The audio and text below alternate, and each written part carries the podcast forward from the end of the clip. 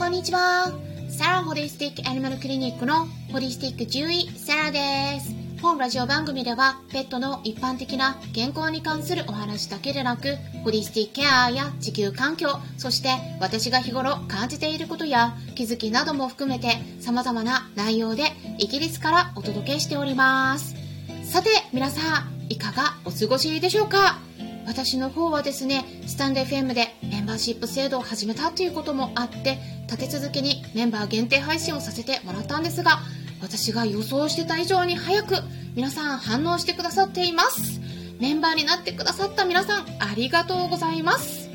はい。ちなみにですね、すでにサラホリスティックアニマルクリニックの会員に登録されている方で、このメンバーシッププランにさらに登録された方には、Amazon ギフト券、500円分をお渡ししていますので、ぜひですね、該当する方はメールからお知らせください。メンバーシッププランは500円。たったのワンコインになるのでね、ちょうどギフト券の分と相殺されて最初の月が無料になるっていうわけなんですね。なので会員さんはぜひご利用いただくのがいいと思います。で、早速ですね、今週からメンバーさん限定のライブを開催していきたいと思います。限定ライブというのはメンバーさんだけが参加できるライブになります。で日程が決まりました。は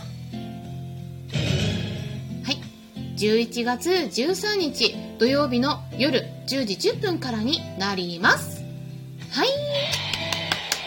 はい。もしもですねこの日程でご都合が悪いというメンバーさんがいらっしゃったらぜひですねいつだったら参加しやすいか条件についてお知らせください。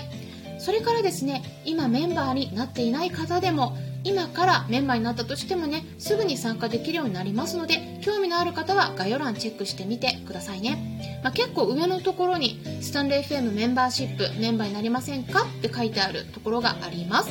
さて今回のお話は代替療法についてなぜ叩かれるのかということをお伝えしていきます。興味のある方はぜひ最後まで聞いてみてください。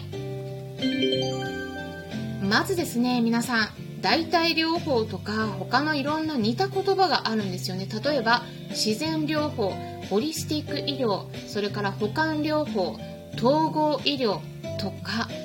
全てごっちゃになっていませんか？はいこれね全部意味が違うんですね。こちらの説明をすると長くなってしまうので後半にお伝えしたいと思うんですがまず私はホリスティック医療はおすすめするんですが代替療法はおすすめしていません。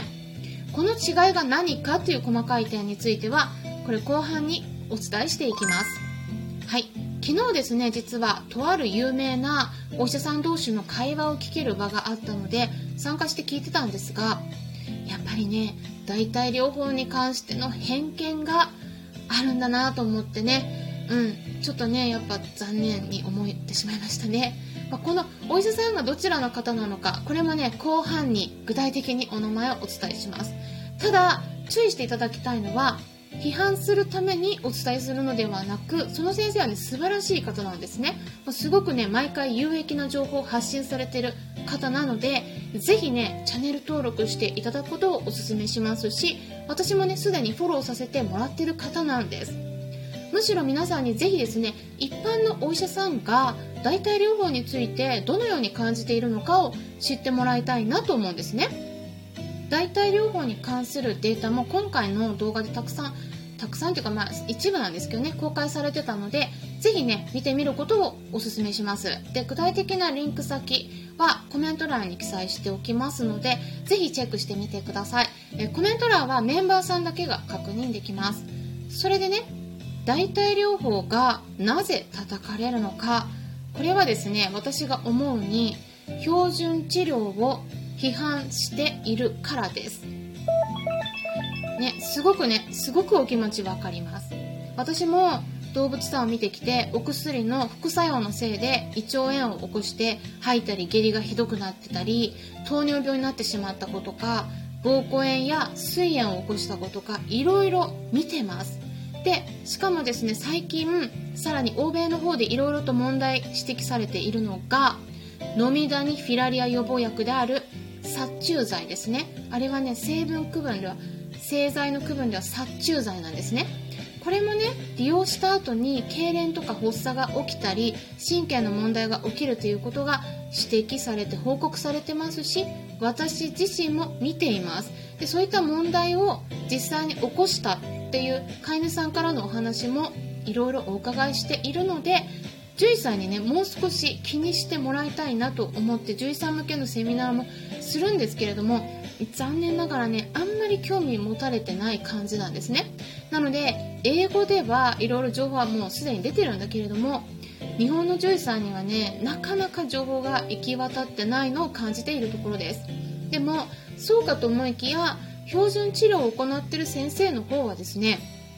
代替療法を中途半端に受けていたために病気が全然改善されずに手遅れになってしまっているケースをたくさん見ているんですよね。でそうしたら当然代替療法に対するイメージが悪くなってしまってるんです。だからそちら側に立ってみるとなぜもっと早く標準治療を受けに来てくれなかったんだろうかっていう気持ちになるわけなんです。でこうやって両方の言い分があってで私は両方からの意見を聞いてるし両方見て経験してるからどちらもわかるんですね。じゃあどうしたらいいか言いますとお互いにその傷つけ合ってね排除し合おうとするのではなくそれぞれのいいとこ取りをしていくのが一番いいのではないかなって思うんですね。でそういった両方を組み合わせて扱うのが統合医療って呼ばれるものであって統合させてる医療なんですね。でそれよりもさらにスピリチュアルな分野も含めて発展させたものがホリスティック医療になりますということでここまで簡単に解説してきたんですが先ほどもお伝えしたように後半はですね代替療法と他の療法の違いについてそして今回取り上げた方について具体的な名前も出してお話ししていきます。今回の配信は前半は一般公開後半はメンバーの方のみ聞ける限定公開としてお届けしております。スタンデー FM 以外の配信の場合は前半のみで終了になりますのでもしも後半を聞きたい方はスタンデー FM アプリを携帯電話の方でチェックしてインストールしてから聞いてみてください。あとですねメンバーでない方でも参加できるイベントがあります。11月12日金曜日の夜の10時10分から。